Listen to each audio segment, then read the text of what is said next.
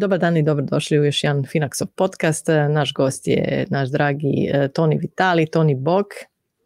Pozdrav Tamara, hvala na pozivu i pozdrav svim slušateljima, gledateljima. E, hvala ti što si s nama. Evo danas e, smo se odlučili na temu koju vrlo često spominjemo u našim webinarima i na našim stranicama, blogovima i ti pišeš o njoj, pa recimo da kratko danas objasnimo diversifikaciju. Što je diversifikacija i za što se koristi?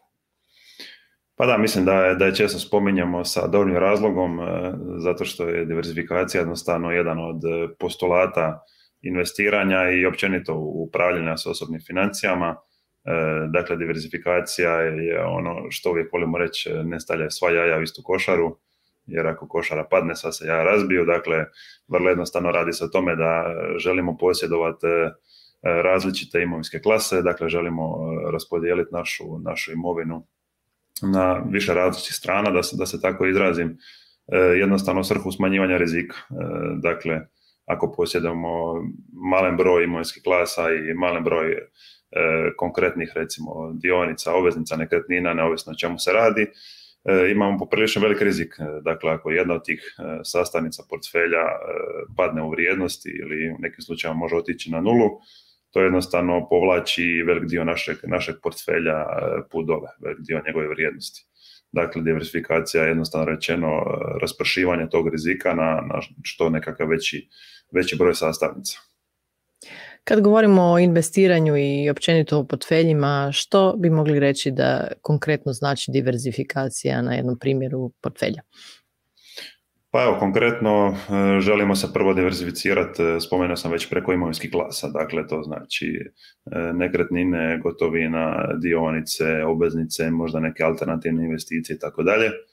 I onda unutar svake te imovinske klase se želimo dodatno diversificirati, dakle geografski, sektorski, pojedinačno, E, recimo na primjeru dionica, možda, možda je to najjednostavnije, ne želimo posjedati dionice samo iz e, jedne države ili nekoliko država, nego želimo posjedovati dionice iz što je više moguće. e, različitih država, te što je više moguće različitih sektora.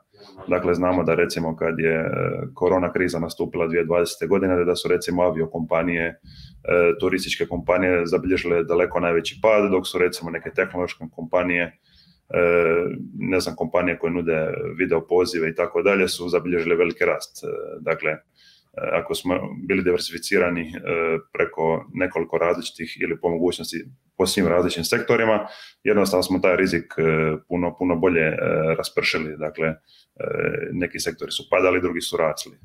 Također i unutar samoga sektora želimo imati različite kompanije, recimo E, proizvođača automobila, ako jednom ide e, loše, drugom e, će ići bolje i tako dalje. Tako da jednostavno ta diversifikacija vrlo, vrlo jednostavan način da taj rizik raspršimo i da nekako ujednačimo naše prinose na, na dugi vremenski rok. Kako tu diversifikaciju možemo najbolje ostvariti što se tiče recimo našeg portfelja?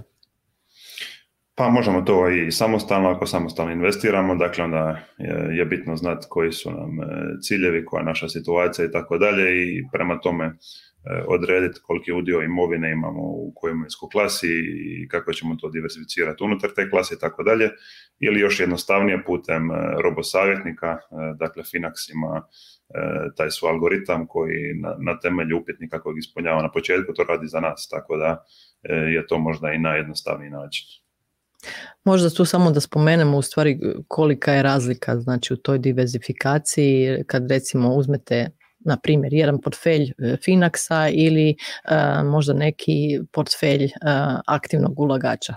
Koliko, koliko je razlici u smislu broja vrijednosnica tu pričamo, jel?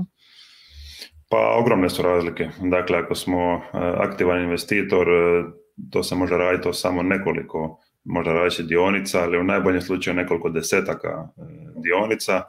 E, dakle, evo recimo da kao aktivan investitor posjedujemo deset dionica, ako nam e, jedna od tih kompanija, njena vrijednost ode na nulu, dakle kompanija bankrotira, naš ukupan portfelj pada za, za 10% pod uvjetom da, da smo imali jednak udio u svih tih deset kompanija.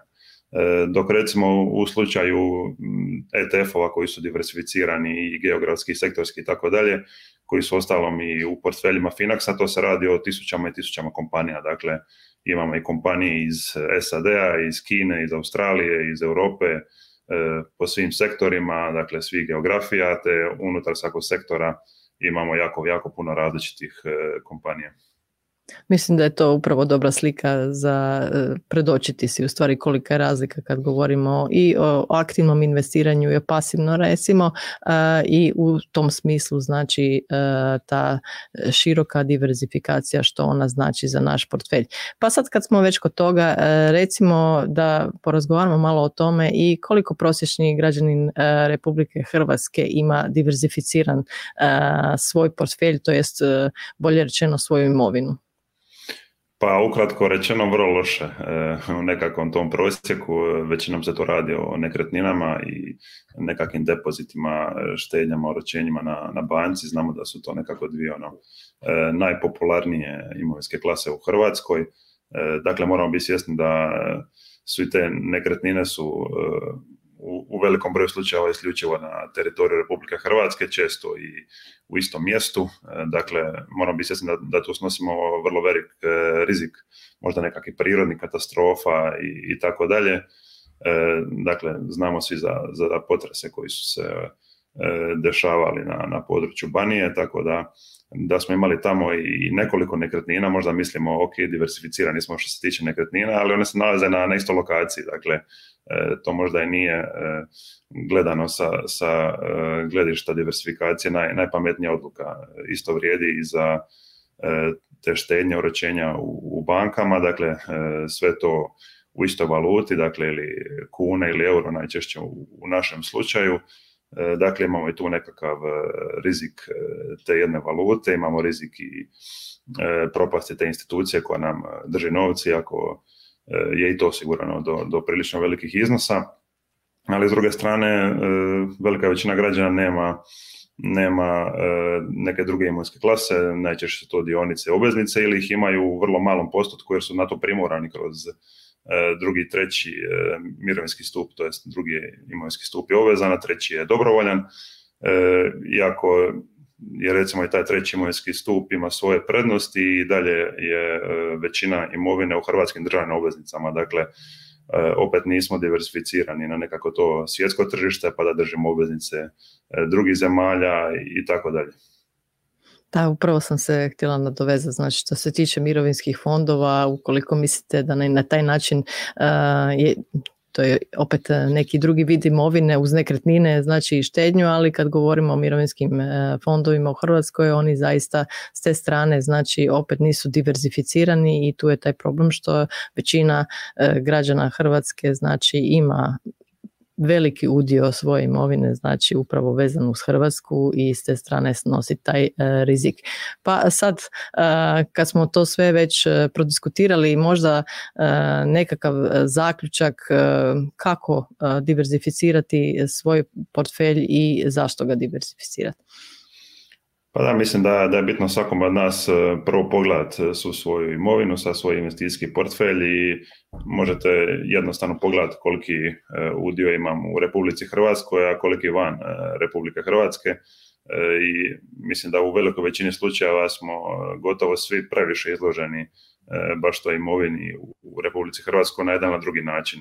Najčešće su to te gotovina, nekretnine i hrvatske državne obveznice. Dakle, jednostavno rješenje je ulagati u maksimalno diversificirane oblike imovine, e, to su poglavito ETF-ovi, dakle to su vrlo e, jednostavni načini kako možemo našu, našu imovinu, naš portfelj investicijski diversificirati, dakle što smo pričali i geografski i sektorski i, i pojedinačno unutar svakog sektora. Zaista mislim da je to u stvari uh, najlakši način danas. Uh, nije teško diverzificirati portfelj posebno putem uh, ETF-ova, znači nije potrebno ni nekakvo predznanje niti iskustvo što se toga tiče, znači danas je lakše nego ikad sa par klikova diverzificirati svoj portfelj i nadam se da ćemo potaknuti i ovim razgovorom ljude da to učine i da razmisle na koji način mogu mogu poboljšati diverzifikaciju svoje imovine. Naravno, mislim da je to jedna od najbitnijih stvari koje možemo napraviti za našu imovinu i ponavljam opet, danas je to jednostavnije no ikad. Hvala ti puno Toni što smo zajedno obradili ovu temu i hvala svima što ste nas slušali i gledali. Hvala Tamara na pozivu i pozdrav svima. Pozdrav.